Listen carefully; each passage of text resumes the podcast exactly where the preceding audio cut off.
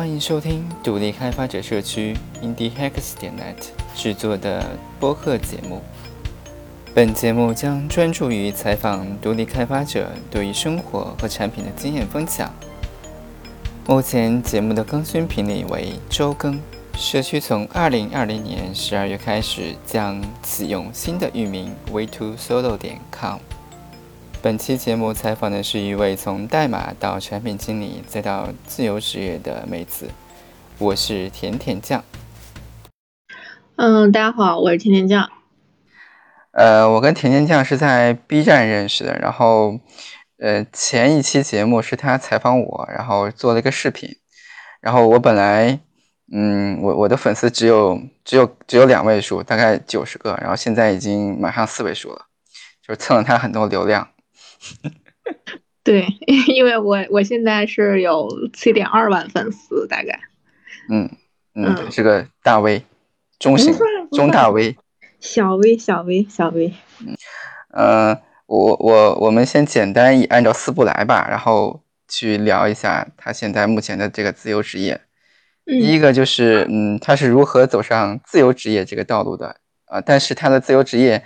虽然他之前是个程序员，但为什么弃坑了？嗯，这个要聊一下。然后第二个就是他目前的这个自由职业的收入来源是什么样子的，主要来源于什么？然后大概的一个数字。然后第三个就是目前他觉得这个呃生活状态是怎么样的，跟之前上班比的话。然后最后一个就是如果大家需要从上班变成自由职业，大概需要一个什么样的准备？啊，大概就四个四个尖的，就是随便可以聊一下。嗯，好，我们开始第一个。嗯嗯嗯，好，那我就先说一下我之前的一个工作背景吧。呃，我我我是一四年毕业的，然后刚毕业的时候是在国内的一家做办公软件的一家公司，然后那会儿是写 C 加加。主要是写那个电子表格的一个 PC 端的 Windows 端的，嗯，然后写了大概快两年的时候，呃，那会儿我觉得可能移动端应该会更有意思一点，也有可能跟个人性格有关吧。我比较喜欢那种就是呃更好玩一点的那种 To C 的那种产品，然后会会让我觉得更有乐趣。然后我当时就想转移动端，然后就一个机缘。在你在这个公司待了多久啊？就是这个。两快快两年吧，嗯，我我猜应该是某 K 开头的公司，啊，对对是的，就是那家公司。然后后来就是因为想转移动端，然后我就跳槽去了这家公司的，呃，就其实也是这家公司的一个叫叫叫什么，就是同一个。就雷军，嗯，大家应该都知道，就就雷军那个，他他有的那么几家公司里面的另一家公司，嗯嗯，然后就 OK，啊 OK，嗯，对对对，然后就去了那家公司去做那个 iOS。其实当时我并不会 iOS，然后就是临时去学了一下那个怎么写 OC，因为从 C 加加去转 OC，我觉得还是相对来说比较简单的，算是一个降维降维打击吧。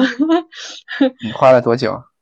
花了可能不到一个月吧，就不到一个月。嗯，对。但是那会儿我我就具体听我讲啊，就是我是比较幸运一点，因为刚好那会儿那个我后来的那家公司啊，算了，直接说名字吧，就是小米吧。然后他们在做呃呃呃比较早接触互联网的，应该知道当时之前小米不是做了一个项目叫米聊嘛。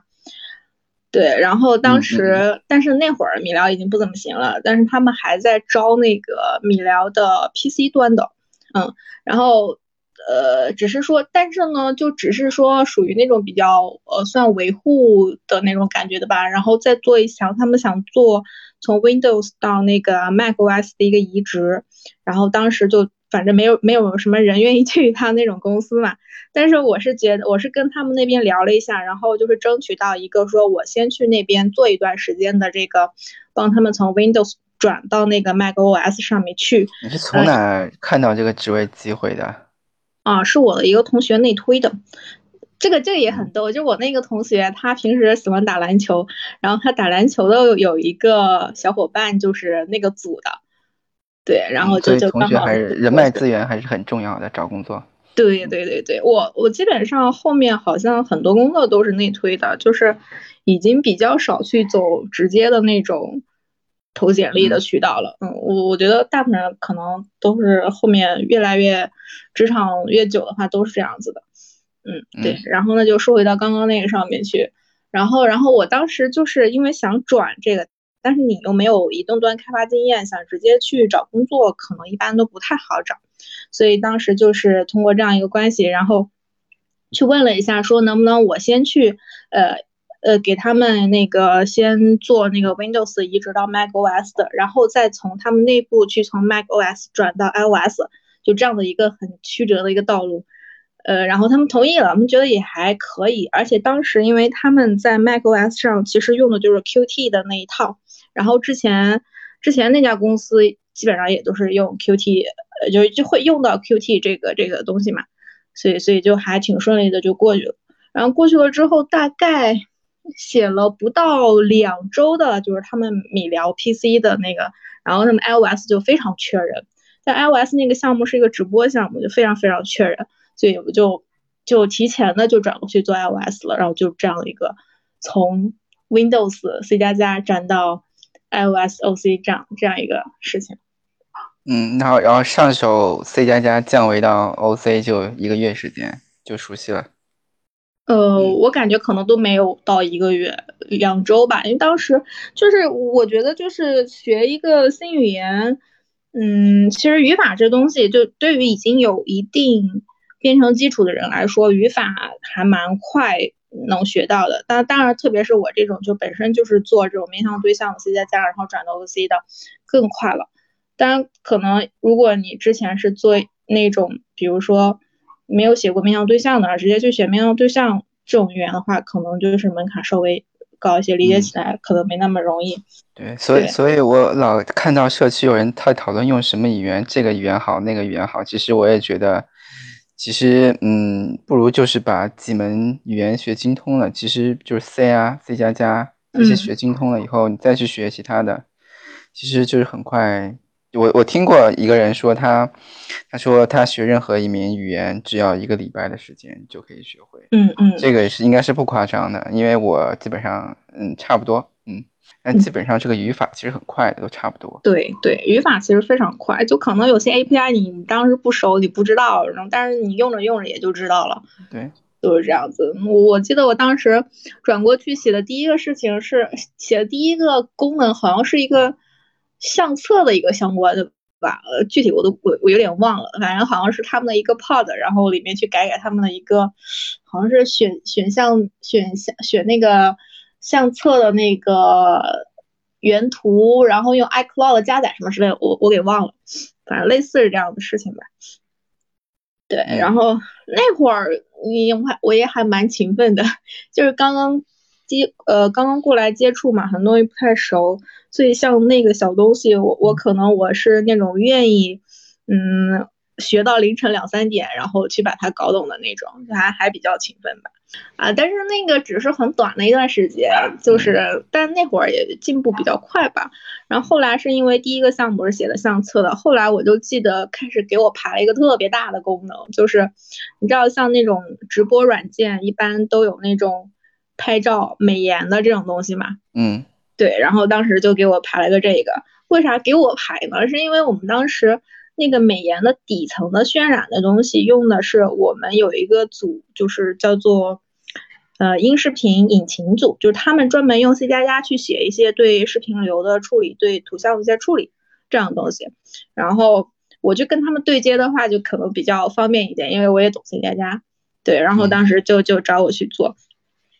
嗯，但是但是最后好像我记得结果是没有用他们那个东西，那个不是很好用。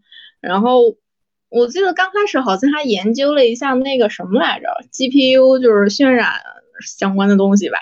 嗯，好像好像是是是是这相关的。然后自己自己倒腾倒腾，然后把那个美颜的这个功能也还也还做出来了。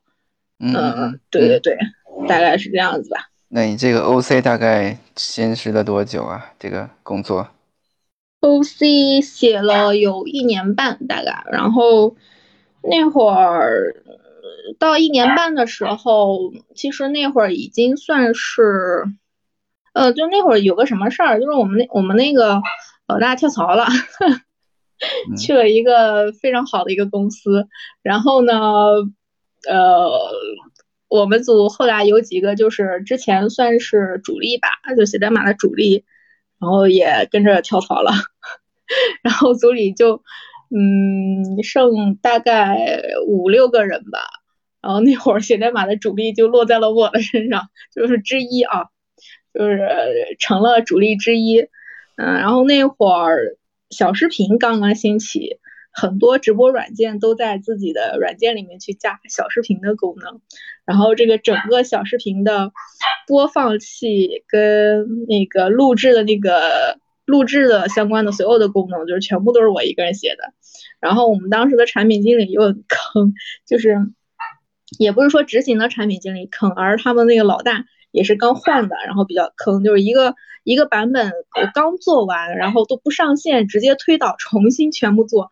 然后就那段时间加班加的特别的狠，就是我基本上是我们组最后一个走，可能十点十一点走。然后早上第一个到，我我我有的时候八点可能就去公司了，特别是有的时候遇到我们那个打包的用那个 Jenkins 打包又特别慢，所以就会提早很久去公司，然后去去做东西。然后那段时间就觉得特别累嘛，累到就觉得身体有点受不了，然后就寻思着就不想做产品，不想做那个程序员了，然后就转了产品经理。对。因为那会儿体重是不是也增加了？那段时间，对对，我哎，这可能男生不懂啊，就是像女生的话，就是那段时间加班加的，就是生理期都已经紊乱了那种。对 我，我记得，我记得你在 B 站发了一个视频，说从什么班花女神变成一个什么什么，嗯，就是那个你的你的那个你的股体重的增长跟股票增长是反比。对。真的是这样子，哎呀，反正反正就是这个加班加的，我从以前一百零几斤，然后就就胖到了一一百三十斤，就我我我们大学的时候，我们班我们我是学软件的嘛，我们班上总共就六个女生，然后就是六个女生都是班花这种。嗯，继续继续，后来你就转到产品了嘛，我记得。对，嗯啊，转产品这个事儿说来也特别有意思。就我刚开始是想去找一家，呃，就是稍微闲一点的，还是写代码的一个公司去的。然后当时也找到了，然后都准备过去了。临走之前，我们当时我们那个新上任的产品总监，之前他也是程序员转过去的产品总监。然后之前跟我有过合作，他就觉得，嗯，为什么要走呀？你就直接在这里转产品，可能就没有那么忙了，怎么怎么样？然后当时一想，也是一个女生写代码能写多久呢？更何况我又不是那么热爱写代码。对我跟大家可能不一样，我不是那么热爱写代码，尽管我之前代码写的也还行。然后，然后就就就这样机缘巧合之下，然后转了产品经理吧。然后再加上一些其他的一些。觉得嗯，做产品也确实还蛮有意思的，所以就转了产品经理。对你，你做程序员之前是有想打产品经理的冲动吗？嗯，有啊。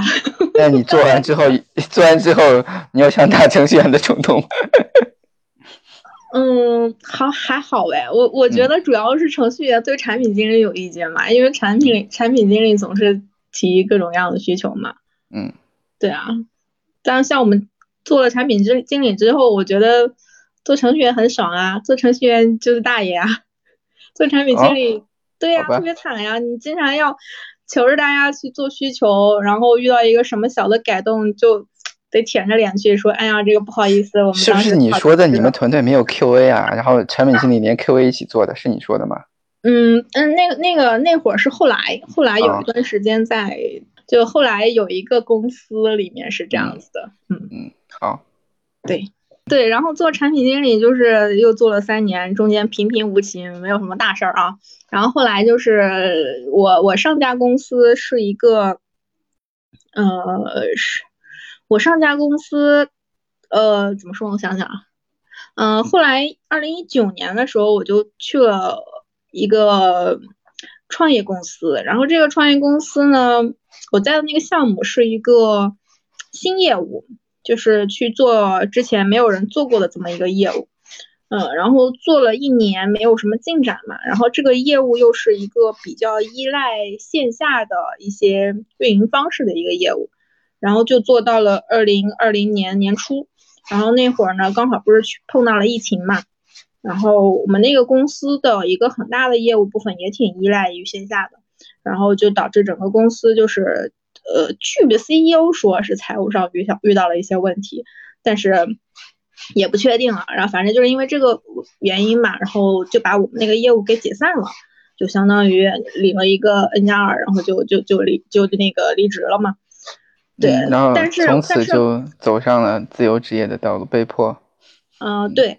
然后那一天特别有意思，就是刚好是我们复工的第一天，就我复工第一天，背着书包，特别高兴的去公司上班，然后坐下来没有十五分钟。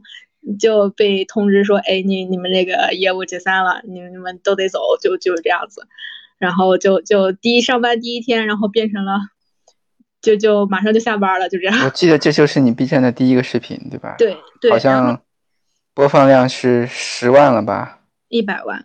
一百万啊！嗯，对。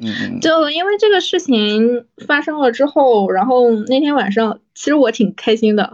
因为因为我一直觉得我们那个业务有点扯，做的就是，呃，然然后然后那天晚上我就在想，嗯，这个事儿特别有意思，就是疫情复工的第一天，然后遭遇了这么个事儿，特别戏剧性嘛。然后当时 B 站上他刚好在搞一个活动，叫做“疫情复工 Vlog”。这样的一个活动，然后我就当时灵机一动，哎，就就就去做了这样一个视频，就是跟大家讲一下，哎，疫情复工第一天被裁了，然后有没有什么小心得？其实这些心得都很扯啦，然后就就随便说了一点，然后主要是因为踩到了这个东西的热点嘛，嗯，然后再加上，嗯啊，再讲一个特别有意思的事情，就是这个这个视频的冷启动的问题，因为一般。我们一个新人在 B 站上去做一个视频，你是很难被人看到的。对，就是我深有体会，我最高的播放量只有不到三千。对，就是这个这个，不管在哪个平台上都是一样的，都会有那种马太效应嘛，就是越头部的人，他随便发个啥都有人看；你越尾部的人，可能你内容很好也不能被看到。所以，想新做一个账号，这个账号的冷启动就特别重要。然后我当时是因为什么原因冷启动做的比较好？是，呃，二零一八一八年的一八年九月份的时候，嗯，我跟我男朋友一块儿做了一个小程序，然后就是一个推书的一个小程序，然然后呃，因为这个小程序我们就积累了很多的用户，然后把他们也导到我们的一个工作微信上去了。后来的那个在 B 站发的第一个视频，就是因为去分享到了这个微信上。然后就有很多人，周围就相当于那个微信上的很多朋友有去看，然后给了他第一波流量。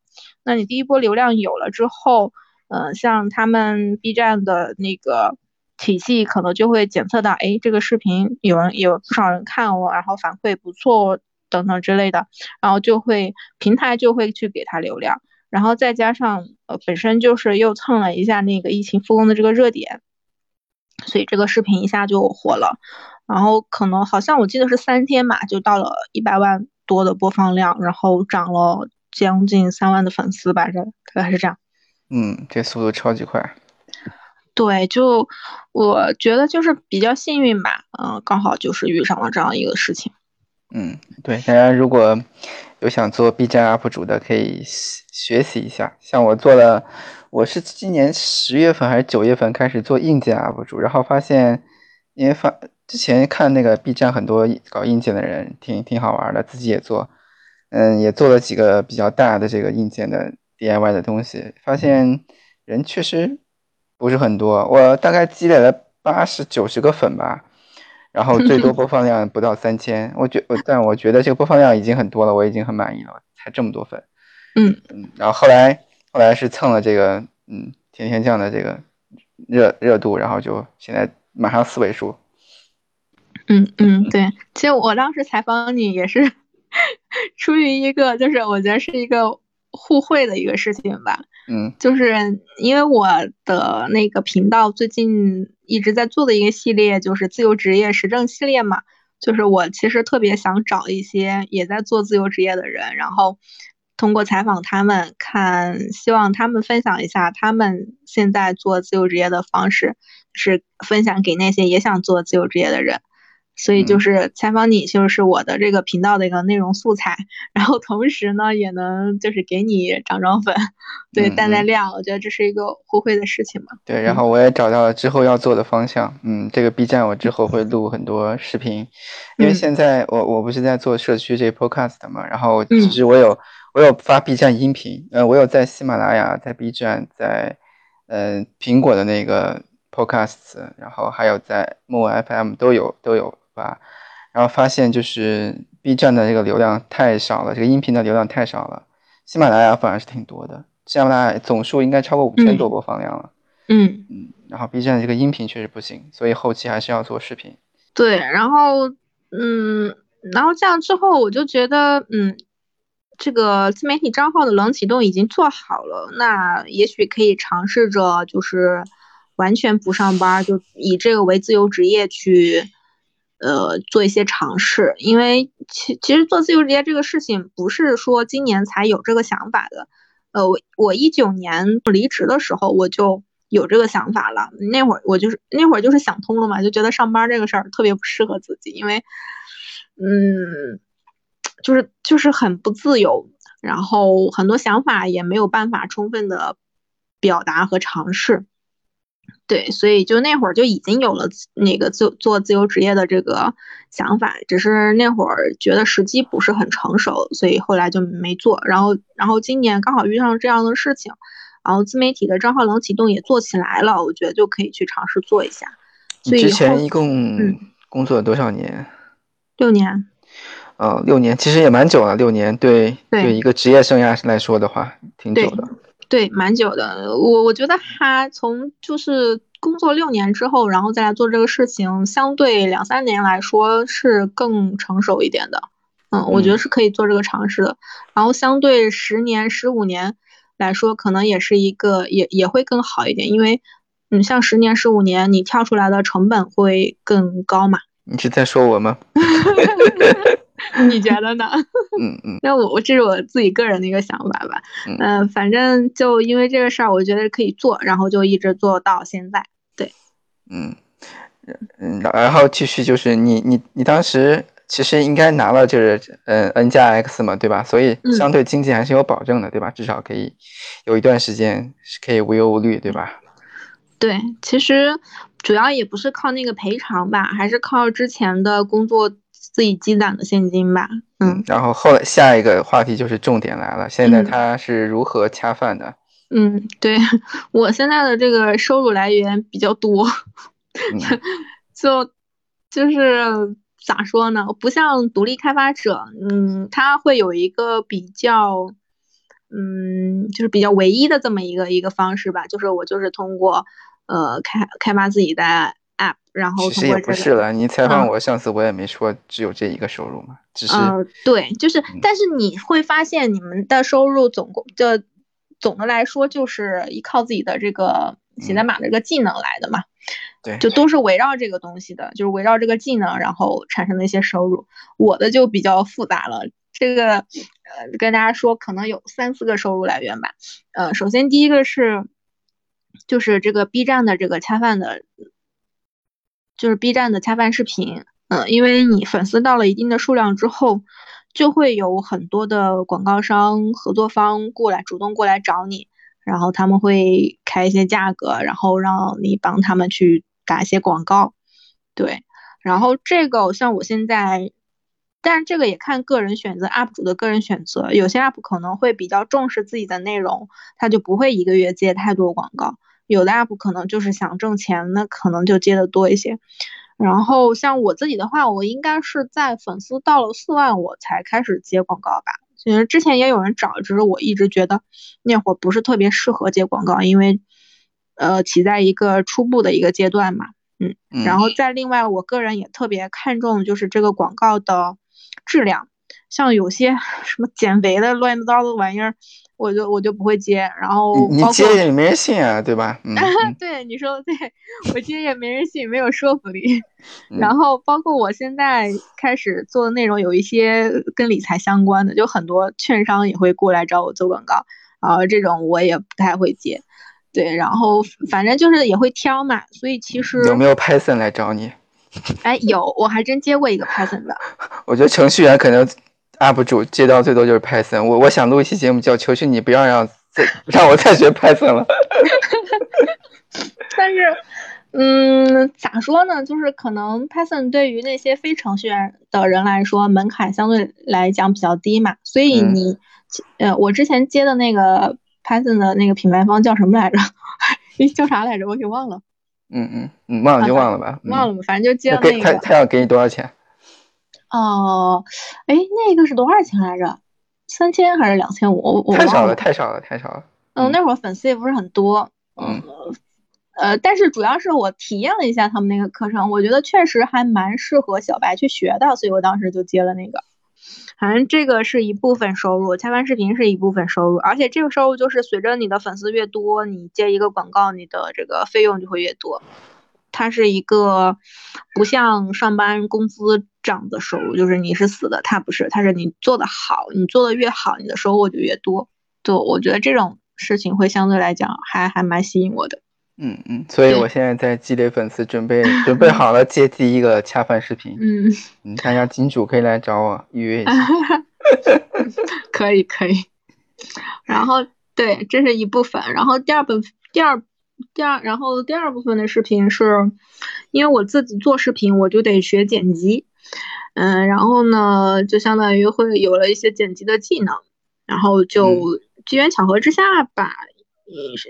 然后就有一个，同样也是，嗯，我想这个事应该怎么说能说明白啊？啊，先说一下我上份工作吧，因为这个东西跟我上份工作有点关系。就我上份工作是在一个保险行业嘛，然后就是，呃，认识了一些保险行业的人，对，然后刚好就有一个呃公众号的作者，他需要去做视频，然后但是他没有时间剪辑。然后就机缘巧合之下就认识了，认识了之后呢，他就觉得，哎，我可以帮他做这件事情，所以就会就帮他做，通过帮他做这件事情，然后获取一定的收入。然后这是一部分，嗯，对。然后还有一部分是来自于，也是跟刚刚说的，我上份工作是跟保险相关的，就是我是帮保险代理人去提高他们的效率，然后我就帮他们做一些工具产品，然后在做那个产品的过程当中。因为我得去了解他们的那个需求，所以那段时间我就自己也弄了一个保险代理人的证书，也相当于说我有资格去卖保险了。然后包括那段时间也确实了解了非常非常多保险相关的一个知识啊，所以呃，像没工作之后、没上班之后，就也也有一部分收入是来源于帮别人去配置保险。对，然后这是第三部分收入。但但其实我当时做那个纯粹是因为跟工作相关。嗯，对，然后所以做的那个，没想到后面还用派上了用场，就是，你能听见我们我们家猫叫吗？能听到啊，能听到，嗯。我我怕到时候你录进去会不会比较吵？没事嗯，OK，那就行。嗯，然后剩下的一部分收入，我觉得可能也不能叫收入吧，因为很多人不太认可，就是这个就是主要是理财这一块的。嗯，其实我个人是觉得。不用太区分所谓的被动收入跟主动收入，因为我觉得我们的目标其实都是你的一个资产的增长，所以你能保证你的总的这个值是涨的就 OK 了，不用太纠结于它到底是个劳动收入还是一个资产的被动收入。但是很多人不认可啦，反反正这个我是把它也作为自己的一个收入来源的，对，嗯。我看你的视频里很多都是说啊，这个月赚了多少多少钱，然后我点进去一看，我靠，全都是理财收入，然后我就不是，是刚好看两期是的，就刚好你看的那两期是那样的，你像像再往前的就不是，然后像这个月也不是，对，嗯，这个月是负的，嗯。对，这个月负的也是因为算了理财的收益是负的，所以就是说嘛，这个东西我不会说只把它算成收益，如果它亏损了，我也一定会算进去了。所以就是我觉得不用太纠结这一点。嗯嗯嗯嗯嗯嗯，对，这大大概收入就是这样子吧。嗯，OK，然后你这个你这个就经验还蛮丰富的，什么就就其实跟我我们现在就是其实跟我比较像吧。那天我还跟天天这样讲，我们我说我现在像群众演员，哪里需要我就去哪里，只要管管盒饭就行。然后 前几天又有人来找我做剪辑，然后然后嗯，我在想嗯，让我看看，然后那个那个剪辑超级难，我还不是一般人能做得出来的。嗯嗯，然后还要还要做这个。动画，它不光是剪辑，还要在里面做动画。嗯嗯，然后然后嗯，对，除了做自己作品啊，还要有有人来找，要不要做一个什么外包啊什么的。嗯，其实其实活也挺多的，嗯，也比较杂。对，就就是所谓的斜杠青年嘛，slash。其实挺好，就是独独立以后，你会发现很多。嗯，除了就像刚才甜甜酱说的，就是死工资，把时间卖给公司，然后你只能干那些事情，还要加班。其实你出来之后就发现啊，什么都能赚钱。嗯，但是我我最近也在想一个问题，就是我尽量不让这些事情太散，就是这里一块儿那里一块儿，我尽量让他们能够产生一些联系。因为就是如果两件事情毫毫不相关的话。我觉得他的精力就是双倍的。如如果两件事情他能够共用某一个东西的话，那我的精力能够节省一些。嗯，对，就其实用电脑写代码和电脑剪辑，包括做 UP 主，这这三件事情其实都是有关联的。嗯嗯嗯。就就比如说你那个，你写代码写了一个什么粉丝抽奖器，就是其实就是把这些东西都整合到一起了，就是其实挺好的。其实。那天我看到您说在 B 站抽奖嘛，然后自己用 Python 录了一个抽奖的东西，就就是把所有的技能都整合到一起，然后又是因为你在这个嗯视频里硬核抽奖，然后涨了粉，然后又是因为写这个代码让你很好的去这个录这个视频啊、剪辑啊什么，感觉就融会贯通。但是其实那一期视频没有涨粉，掉粉了还。哎呀，那是你不够标题党吗，或者是怎么样？不是，是 B 站它对于这种非官方的抽奖，它会限流。哦，非他们还有官方抽奖？对他们有个官方的抽奖工具，然后是必须达到一定的等级、一定的粉丝量、一定的创作能力什么之后，然后才有那个。反正我现在都还没有那个抽奖权限。嗯，好吧，嗯，那我也就更没有了。嗯，对，反正他他们会对这样的一个非官方的东西有一个限流了。嗯，对。那我们要就聊下一个话题，就是说你现在觉得这个这个状态能持续多久？我最最新的视频好像里边你好像放弃治疗了，然后又想回去工作。你觉得这个跟就是自由职业跟工作有什么不太一样？然后你你觉得之后会有什么些什么打算？嗯，我我上个月其实比较纠结要不要回去工作，主要是因为。因为我我们家里出了一些问题，就是哎，也不能算大问题吧，就主要是我妈她身体那个出了一些问题，呃，所以就是有一些压力在嘛，嗯，但是后来就检查出来，就感觉也没那么糟，所以我暂时应该也不会回去上班吧。这可能就是指自由职业就是不稳定性啊，算相当于是一个很大的。对，自由职业很不稳定，所以上班对我来说唯一的优点就是稳定，没有什么吸引我的地方，只有一个地方就是稳定。然后我觉得，如果我后面要回去上班，不得不回去上班的话，要么就是选一个非互联网公司，或者是互联网公司的不加班的公司，但是这个可能性比较低。嗯，然后另一种可能性就是回去找一个创业的公司，然后就是真正的去。学一些创业的东西，学怎么做业务，怎么把业务做起来，可能更多的是运营一个公司相关的东西了。嗯，如果如果要回去的话，然后如果回去还只是在大厂当螺丝钉，我觉得是完全没有必要回去，因为现在这个状况，我觉得比在大厂当螺丝钉要好。就对我个人来说，我觉得各方面的体验都比较好一些，然后。嗯，我最近是感觉收入上也开始逐渐去稳定了，嗯，所以暂时应该还不会考虑回去上班。对对对对，但是同时我觉得也特别有意思，就是总感觉再去挖掘一些新的能赚钱的事情，然后又接触一些新的人、新的事，我觉得很有意思。嗯嗯，我现在天天就跟甜甜讲，讨厌，哎，这视频能能接吗？这剪辑活能接吗？接了赶紧弄一下。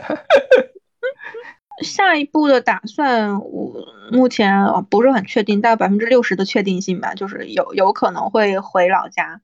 就是因为因为你现在还在北京对吧？因为最后一份工作是在北京。对，我现在还在北京，在北京已经四年了。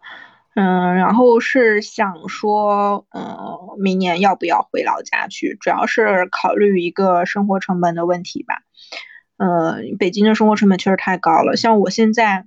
每个月的固定支出啊，就是北京的呃这个房租，然后因为我在老家买了房，然后老家有房贷，然后又要自己交社保，那每个月固定的生活费，就是整个七七八八下来，每个月的固定支出就逃不过的都是六千多。对，所以就是你你你这个这个成本，我觉得还是非常高的。你以前上班可能觉得没什么，人能 hold 住，但是现在。在收入不稳定的一个情况下，每个月却有一个非常稳定的一个支出，哼我觉得还是挺挺那啥的。对，然后另外一个是觉得我现在做的事情并不受地理的限制，我没有在北京耗着的理由，就是我不在北京，我也依旧能干这个事情，所以缩减成本就是一个很理所当然的一个选择吧。对，准备把你的猫也带回去吗？嗯，当然了，我的猫猫狗狗都得带回去。我去，你你养了多少猫猫狗狗啊？这个支出也不少吧？两只猫，一只狗，还好啦，它们不花什么钱，只要不生病就不花钱。嗯嗯嗯，对。然后，哎，刚刚说什么来着？对对对，然后就是就是可，所以可能考虑会回去嘛。然后，嗯，但是呢，我也不太想就是非常的冲动的就回去。所以也会自己去列一下，就是你回去之后到底靠什么收入，然后那在回去之前还要做哪些准备，这些我都会去非常详细的列一下。然后真的是考虑清楚了，然后并且在执行方案上，我觉得没有太大的纰漏、太大的逻辑漏洞的情况下，我可能才会真正的去做这个行动。嗯，我也觉得自由职业的好处就是不受时间、地理的限制，像你接。像你像你这些目前刚才谈到的那些所有的收入，你可以在任何地方，对，就甚至在睡觉的时候，你都都可以就税后收入了这些东西。对对，不需要我理想的状况就是我只靠理财收入就能养活自己，而且是一个非常稳定的理财收入。如果如果能达到这种呃这种程度的话，就最好。嗯，我其实不是很希望用。B 站这个类似于 B 站这种内容平台去做恰饭，因为我觉得只有当你不靠这个东西赚钱的时候，你才能把它做的比较纯粹。我更加希望的是这个平台是我自己的一个自我表达的一个出口而已。我只想做自我表达，我不想做迎合任何人的事情。对，但是前提是我根本不靠这个赚钱，我觉得我就可以做到。嗯，我们最后一个问题就是，你觉得嗯？其实刚才你也介绍差不多了，就是关于你，就是如果想即将想来自由职业或者想做独立开发，你觉得总结一下需要哪些准备啊，或者技能啊什么的？嗯嗯，就我之前还专门出过一期视频来讲这个事儿来。嗯，我当时就是总结下来，我觉得是这样子的：首先是你得一定就是有一定的。本金的积累，就是你得一定有一些存款，嗯嗯，而且这我觉得对，这但是这个可能对每个人来说不一样，存款的数目就是得看你自己的一个支出的一个水平吧，嗯，我自己是觉得至少得维持未来两年的你的一个支出，即使你没有任何收入，你能扛过未来两年，我觉得这是一个最最短的对我来说一个期限，嗯，因为你，嗯，如果没有足够的钱的情况下。你不上班，然后又没有收入，是非常容易焦虑的。然后焦虑就会让人做很多比较错误的决定，不太理智的决定。比如说，哎，试了三个月，觉得啊不行，那我赶紧又回去上班了。然后那三个月的时间，可能压根试不出来什么东西。对，所以你这个准备还是非常充分的。嗯嗯，对，我已经超过两年了。嗯，我能告诉你，真的需要两年，或甚至更长的时间，你出来独立的时候做一件事情都不一定可以成功，所以对，确实要做好准备。对，然后第二点，我是觉得，就是你必须得有一个技能，或者在某一个方面有一个大部分人大部分人没有的一个特长，就是你比可能比身边百分之九十人都做得好的一件事情。嗯，然后就是去围绕这件事情去做一些变现的渠道吧。就很多人，像之前我 B 站或者是微博上都有好多人问我说，他也想做自由职业。我我我就其实我很多人我是劝退的，因为很多人就是啥也不会，就是，嗯，就我我刚刚说，像我刚刚说的，你有一个技能或有一个比身边百分之九十人都做得好的一个事情。这个这个只能作为一个点，就是你有这个，你并不一定能自由职业成功。但是你没有这个，你百分之九十九你都不可能自由职业成功。我我是这样想的。对，所以所以一定要有一技之长。就是如果你觉得在公司你写代码写特别牛牛，然后自己出来能一个人独当一面做一个产品，我觉得这也算一个，就是像我们在聊程序员嘛，就是程序员最好的一个技能。其他的其实你你可以不用管，focus 就行了。对，而且其实，呃，当你上班的时候，你在某一个垂直的领域做特别好的情况下，甚至你在这个领域已经有了一定的知名度的情况下，你自由职业是非常自然的一件事情，因为你，呃，有影响力在，有了影响力就会有各种机会来找你。第三个的话，就还是心态的问题吧。嗯，就是你必须，其实像之前我采访 Eric 的时候，你也说过嘛，就是你得做好长期收收入不及上班的这样的一个心理准备。嗯，就别说收入了，就像你都是负的，其实我也很多时候都是负的，别没有收入，嗯，只有支出。对，就是你这个心态一定要好，你要相信你要做的事情是一件。长期的事情，它并不是一个短期就能见效的事情。因为我我认识很多自由职业的人，他们都是可能试了一年或两年，然后才能开始养活自己。对，但是他们真的到了能养活自己的程度之后，我发现很多人都是越做越好的。但是前期前面就是会有一个非常长的一个等待正反馈的一个时间。嗯，ice break，可以这么说。嗯，对，反正就是。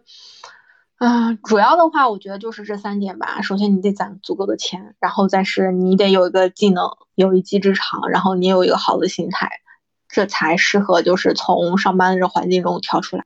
嗯，我我最后特别想跟大家说的是，嗯，大家一定要搞清楚自己的目标是什么，就是你的目标真的是做自由职业吗？